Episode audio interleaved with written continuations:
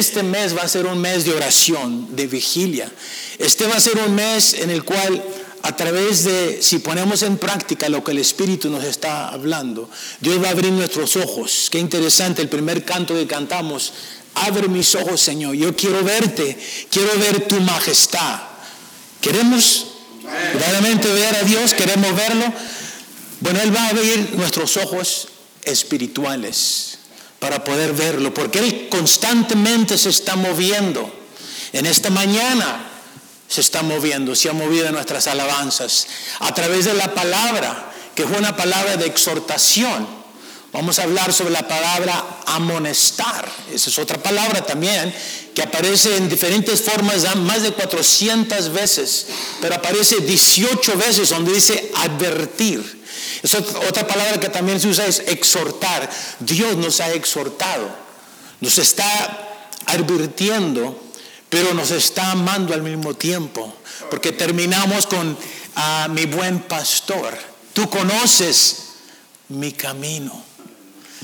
El Espíritu Santo ha acomodado los cantos para que los cantos, las alabanzas sea el mensaje para preparar, para abrir nuestros corazones, para crear el ambiente para que el Espíritu Santo se manifieste en cada uno de nosotros.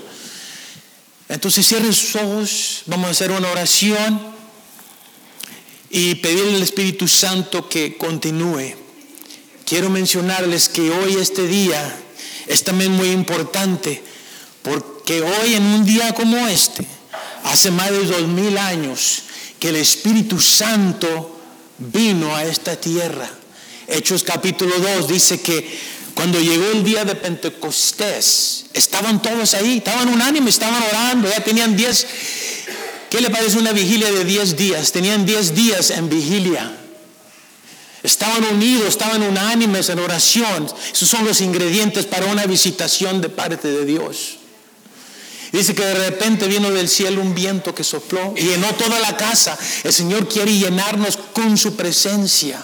Quiere abrir nuestros ojos él es el Dios de lo imposible. Nada es imposible para Él. Fue el segundo canto que cantamos. Todo es posible. ¿Cuántos lo creen? Él es el Dios de lo imposible. No le hace cual sea tu necesidad por lo que estés pasando. El Dios de lo imposible lo hace posible porque Él todo lo puede. Entonces Dios nos ha estado preparando para lo que quiere hacer enseguida. Cierre sus ojos, Padre Celestial. Queremos ser sensibles, al mover de tu Espíritu Santo.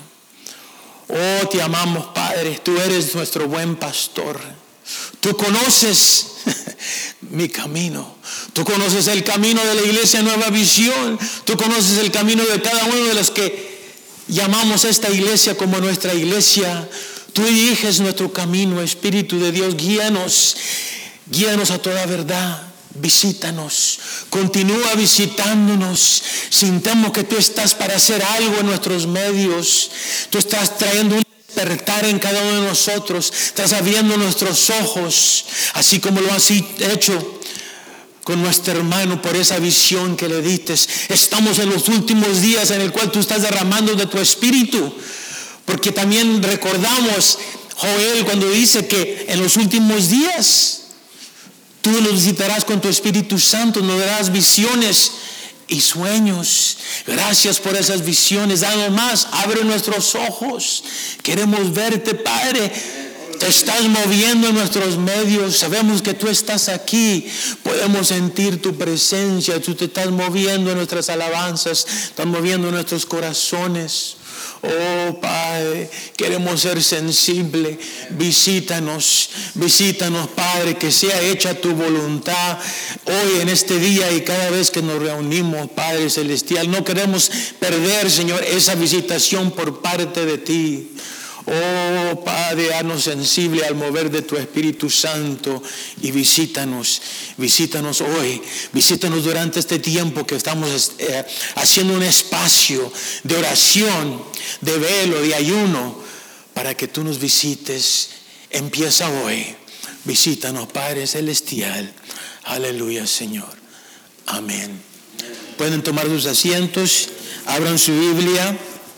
a Ezequiel, el capítulo 3, empezando con el versículo 16.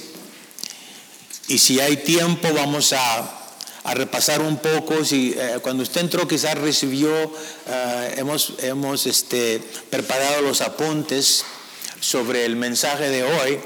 No vamos a desarrollarlo tanto porque queremos hacer un espacio, queremos hacer tiempo para poder poner esto en práctica. Es una continuación de lo que el Espíritu Santo nos ha estado hablando. Si usted recuerda en abril, Dios nos habló sobre poner la iglesia en orden, sobre nuestras prioridades.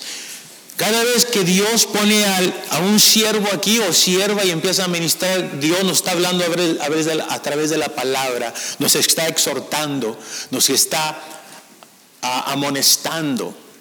Ese es el ministerio. En el Antiguo Testamento era el ministerio del profeta, así como Ezequiel, como vamos a leer. Pero en el Nuevo Testamento es el ministerio, bueno, de todos, de los líderes, los pastores, cada una persona que se le ha dado autoridad. Dios también te ha dado esa responsabilidad de orar, de vigilar, de cuidar por esa área que Dios te ha dado. Puede ser toda una congregación, como puede ser el ministerio infantil, como puede ser el ministerio de varones, ministerio de jóvenes, pero todos tenemos una responsabilidad. Padres somos responsables por el ambiente que criamos, el ambiente espiritual en la casa, por nuestras esposas, los matrimonios. Lo que era el llamado del profeta en el Antiguo Testamento ahora es el llamado de todos. Y voy a compartir una o dos escrituras. Hay un montón de escrituras, pero... Ah, así que es por eso que el Espíritu Santo nos sigue hablando. Como dice en Apocalipsis, cuando Dios habla a las iglesias, el que tenga oído, oiga lo que el Espíritu Santo habla.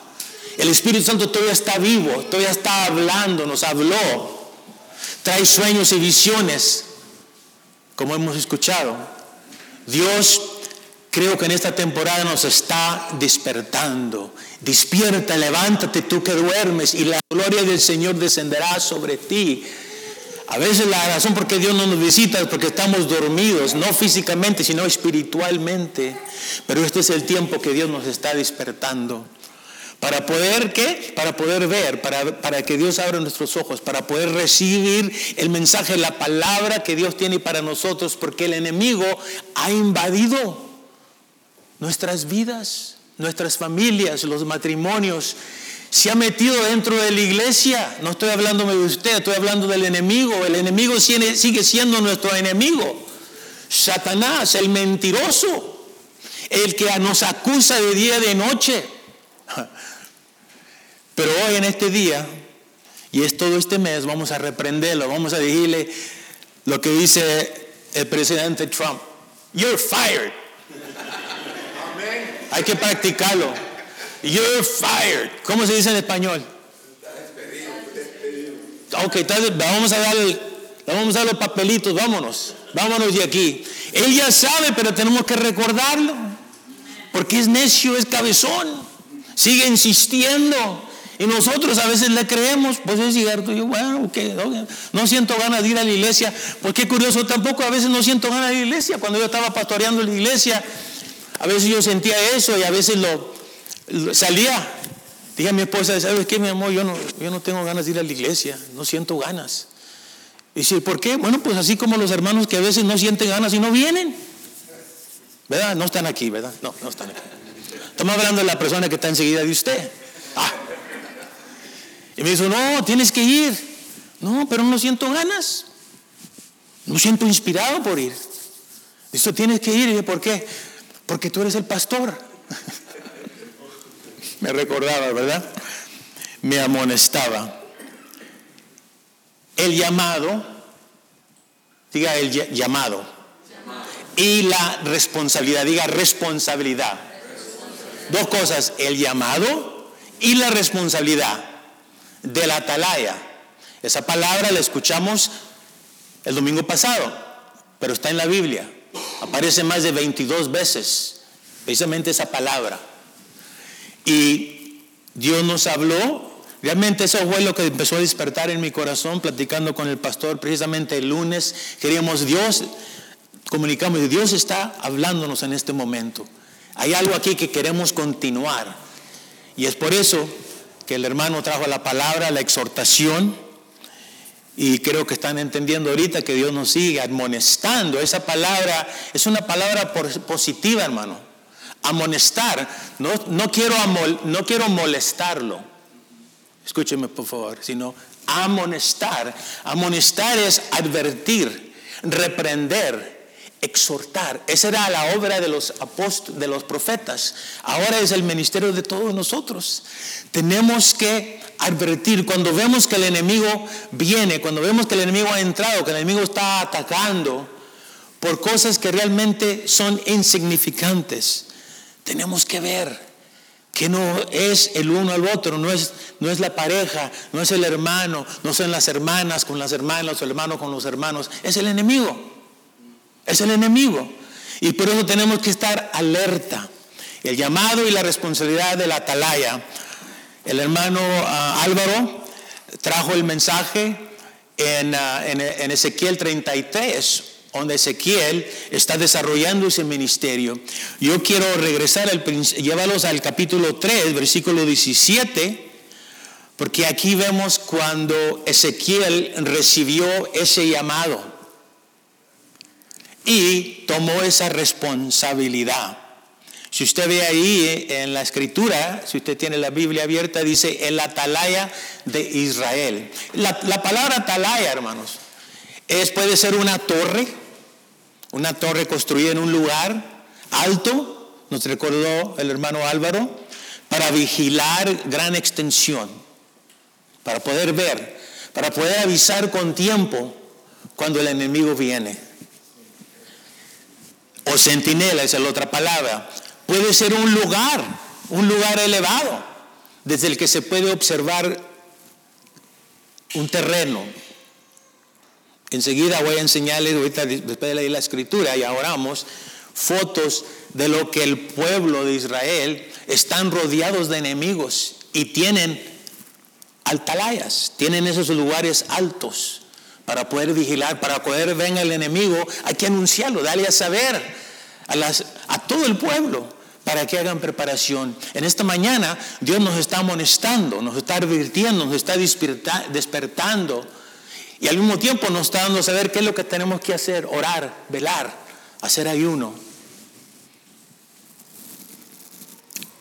Y por tercero, una atalaya es un vigilante, es una persona como Ezequiel, como vamos a leer aquí, a quien Dios le ha dado esa responsabilidad para que vigile, para que lo ha colocado, para que pueda ver no el bien, sino el mal. Cuando viene el enemigo, esa persona, esa atalaya, el Antiguo Testamento eran los, los profetas, en el Nuevo Testamento la Biblia nos dice especialmente Romanos capítulo 14, versículo 15, que somos todos. Capítulo 15, versículo 14, vamos a leerle y quizás sea la una escritura que vamos a poder desarrollar. Déjenme leer aquí, ¿ok? Acontenció, versículo 3 del capítulo, versículo 17 del capítulo 3. Acontenció que, acontenció que al cabo de siete días vino a mi palabra de Jehová. Este es Ezequiel lo que hizo Ezequiel es quería ser sensible porque él era uno de los profetas sobre el pueblo de Israel. El pueblo de Israel en este tiempo habían, estaban ah, en Babilonia bajo la esclavitud. Fueron dos cautiverios del pueblo judío. 430 años en Egipto y no aprendieron la lección lamentablemente, y 70 días, 70 años más en Babilonia. Y junto con ellos fue Ezequiel también, él fue también ah, con parte de, ah, ah, parte de los que fueron captivados.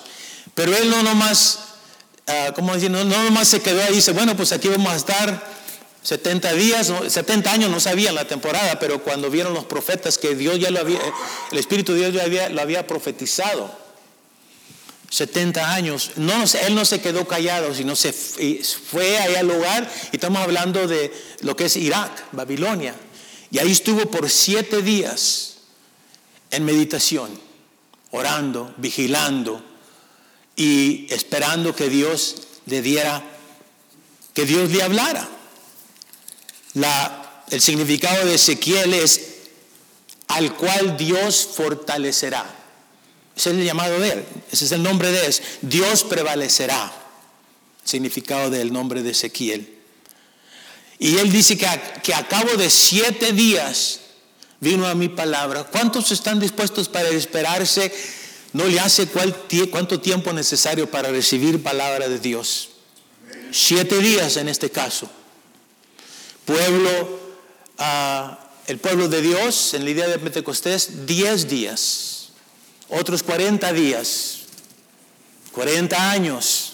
Setenta años. Y note lo que el Espíritu Santo dijo a, a Ezequiel, hijo de hombre, yo te he puesto por atalaya a la casa de Israel. Aquí vemos que el llamado no vino de él mismo, sino que vino por parte de Dios. Y ahí vemos, y es el único profeta el cual le habló muy claro, el cual le dijo, te he puesto a ti por atalaya.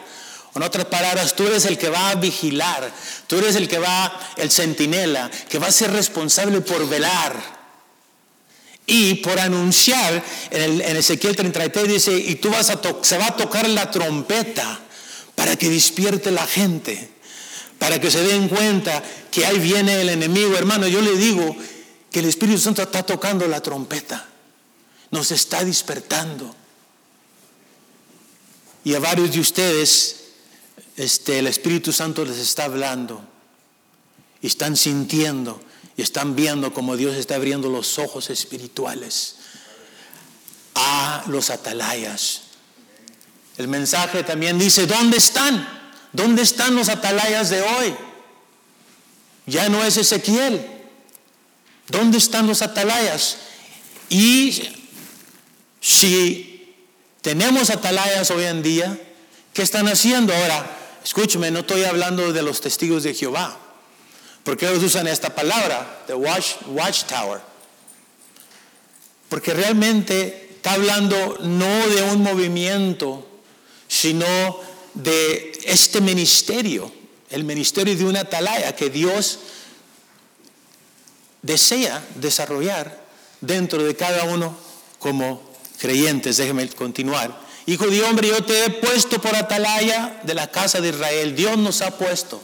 Y esa es la, la palabra que el Espíritu Santo nos está hablando. Dios nos ha puesto sobre la casa. La casa puede ser esta iglesia nueva visión. Dios tiene los líderes, los pastores, la mesa directiva, los líderes que están encabezados de los diferentes ministerios. El Espíritu Santo nos dice que nosotros somos los atalayas, somos los que debemos de vigilar y luego anunciar. Y si el enemigo se ha metido, We got to fire him. Tenemos que expulsarlo. Dice, hasta hoy se termina, por eso vamos a hacer una oración para hacer un acto profético y declarar al enemigo, sal fuera. Ya basta de venir a atacarnos como individuos, como congregación, como ministerios. Ya no vamos a permitirlo.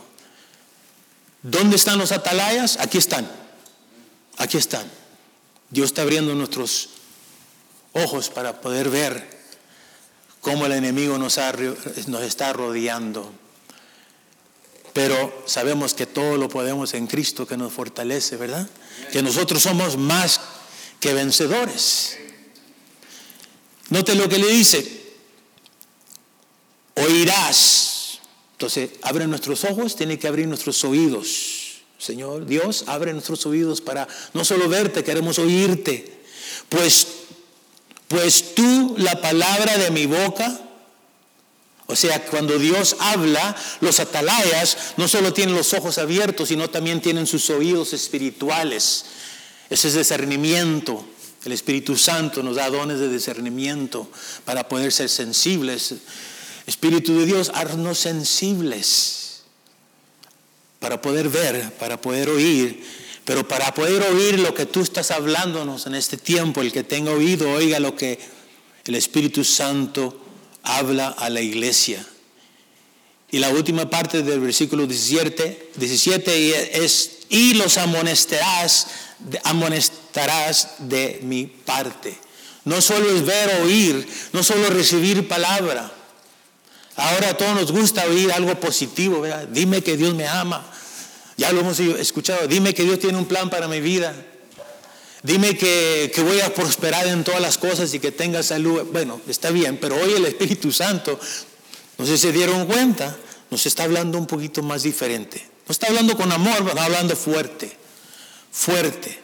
Ese es lo que es ah, la unción de, ah, ah, de amonestar, advertir, reprender, exhortar. No molestarnos, no regañarnos.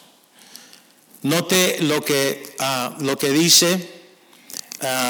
así es que ya no voy a leer los demás porque eh, el hermano leyó eh, buena porción el domingo pasado, pero usted puede ver ahí donde dice, si lo amonestamos al impío y se convierte de su mal camino, dice, si no se convierte, entonces él morirá por su maldad.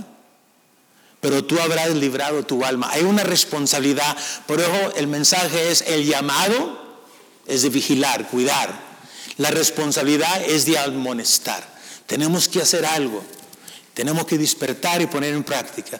Por eso los, los apuntes aquí es que todos hemos sido llamados a este ministerio. Todos tenemos esa misma responsabilidad. Por eso le llamamos los atalayas espirituales. No estoy diciendo que todos somos profetas, pero sí Dios a todos nos abre nuestros ojos para poder ver la escritura de Romanos 15, 14 ahí aparece en la información que usted ha recibido. Hemos dicho que todos somos llamados, ya no solo es una persona, sino que ahora todos hemos sido llamados a este ministerio. ¿Cuál ministerio? De orar, de, velar, de vigilar. No son nomás dos o tres personas. No es nomás el hermano Álvaro y el pastor Marcos, que a veces son los únicos que están ahí.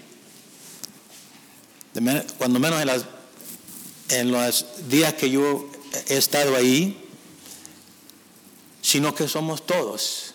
Y el Espíritu Santo, aún antes de que nos hablara de esta manera, nos había puesto en nuestro corazón, en esta congregación, de tener un tiempo de vigilia. Yo creo que el Espíritu Santo ya nos estaba amonestando, nos estaba preparando. Ese ministerio es de todos. Note lo que dice Romanos 15, 14. Pablo hablando a toda la iglesia en Roma, a todos los cristianos en Roma. Dice, pero estoy seguro de vosotros, hermanos míos. Está hablando a los, no a los inconversos, sino a los cristianos. Hermanos míos, ¿cuántos hermanos y hermanas estamos aquí? Dios nos está hablando a nosotros. Estoy seguro de vosotros, hermanos míos, de que vosotros mismos, diga vosotros mismos, estáis llenos de bondad llenos de todo conocimiento, de tal manera que podéis amonestar los unos a los otros. Ya no estamos en el Antiguo Testamento, ahora estamos en el Nuevo Testamento. Llenos de bondad tiene que ver con todo lo bueno, no lo bueno que está en nosotros, sino todo lo bueno que viene de Dios. Porque nosotros no, no existe bueno, solo lo que Dios ponga en nosotros. Jesucristo mismo dijo, es el Espíritu el que da vida. La carne para nada aprovecha. Dios nos está dando palabra y nos está llenando de la bondad de Dios, de todo lo bueno que solo viene de Dios, de todo conocimiento, el conocimiento que viene de Dios, la palabra de Dios. O sea que cuando amonestamos, tenemos que hacerlo como si fuera Dios, porque es Dios que está en nosotros. Y amonestarlo como Dios como Cristo que ama a la iglesia, que dio su vida por la iglesia, que lo hace con tanto amor, con tanta paciencia.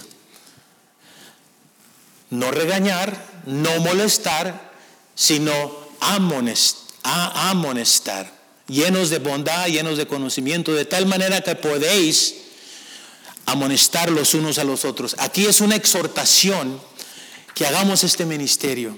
Dios nos va a dar la sabiduría sobre cómo ponerlo en práctica. Punto número dos, todos tenemos la responsabilidad. Por eso el, título de este mensaje es El llamado como atalaya espiritual y la responsabilidad de la atalaya espiritual.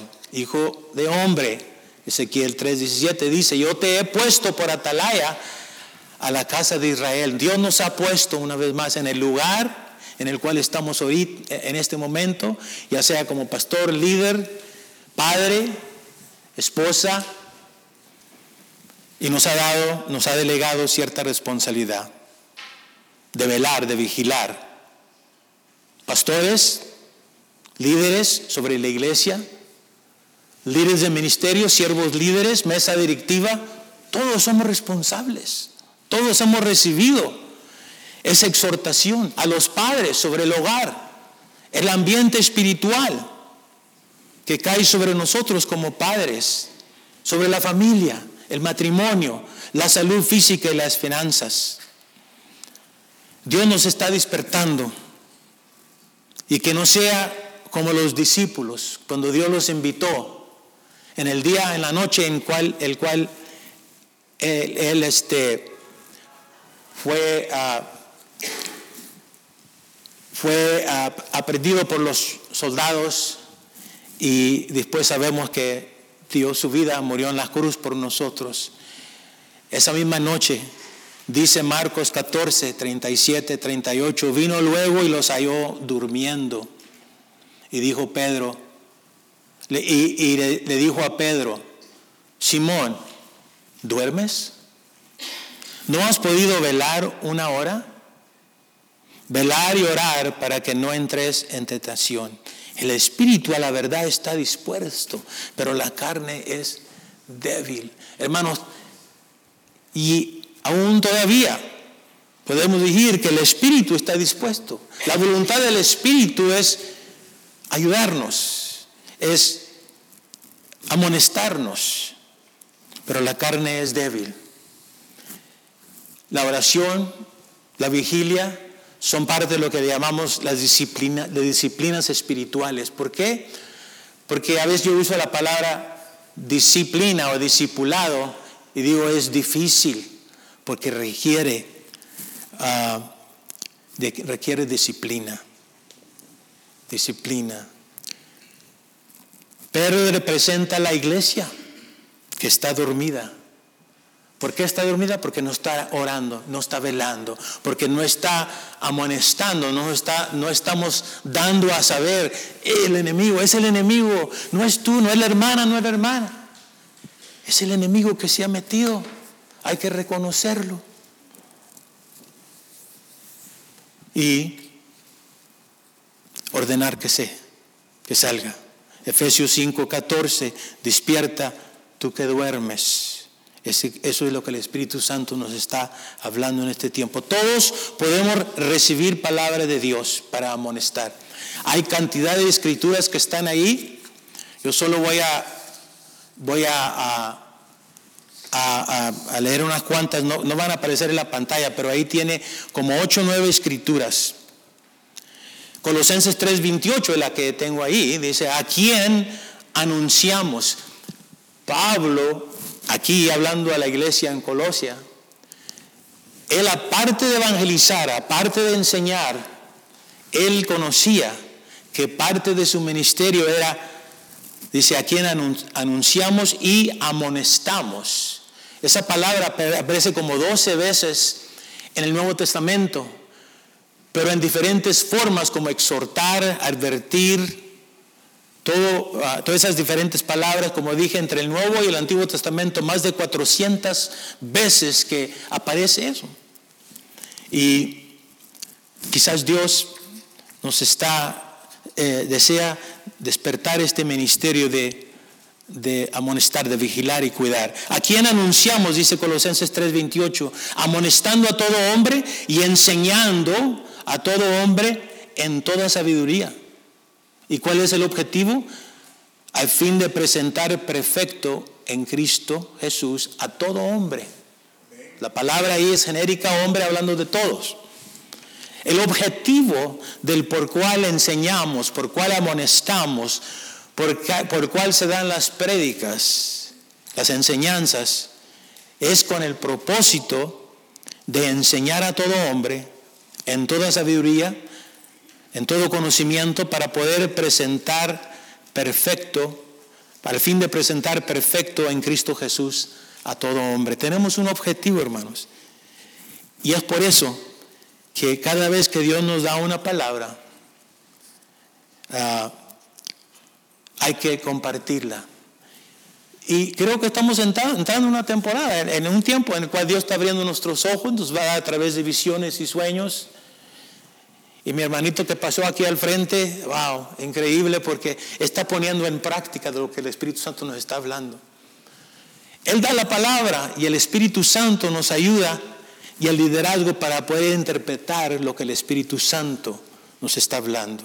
Y esta es parte, en parte, el mensaje, una interpretación de lo que el Espíritu Santo nos, nos está hablando en este momento. ¿Sabe por qué? Porque todos vamos a sufrir consecuencias al no orar, no vigilar y no amonestar los unos a los otros. Ezequiel, capítulo 3, versículo 18, no hemos leído. Y, Dios hablando a Ezequiel le dice, cuando yo dijera al impío, de cierto morirás y tú no lo, le amonestares, ni le hablares, para que el impío sea apercibido de su mal camino, al fin de que viva, el impío morirá por su maldad. Pero, diga conmigo, pero, su sangre demandaré de tu mano el profeta era responsable por si no daba, si no amonestaba, si no exhortaba, si no advertía que algo no estaba bien. Y Dios le dijo, tu sangre demandaré de tu mano. Dios nos está hablando en este tiempo y que despertamos nos está amonestando, dando a saber que nos está llamando, nos está dando esta responsabilidad. Todos hemos sido llamados, todos tenemos la responsabilidad, todos podemos recibir palabra, o sea que hoy, al, escuchar esta palabra, esta visión que fue recibida y fue compartida hace tiempo sobre Habacuc, capítulo 2, una escritura muy reconocida, la palabra Habacuc significa uno que abraza. Habacuc también preguntaba, él oró por un tiempo pidiendo, Dios, ¿por qué te has olvidado de nosotros? ¿Por qué no intervienes? Y él se enfrentó con Dios y no, no permitió nomás que Dios no hablara. O sea que eh, no permitió que Dios estaba silencio. Y se mantenió también un tiempo hasta cuando Dios habló. Y cuando Dios habló, dice, escríbela. Para que todos los que la escucharan puedan correr con ella. Dios nos está hablando en este tiempo. Cuando Dios te dé una palabra, escríbela y lo preséntasela a los pastores, a los líderes. Porque el Espíritu Santo nos va a dar conocimiento de sobre el significado.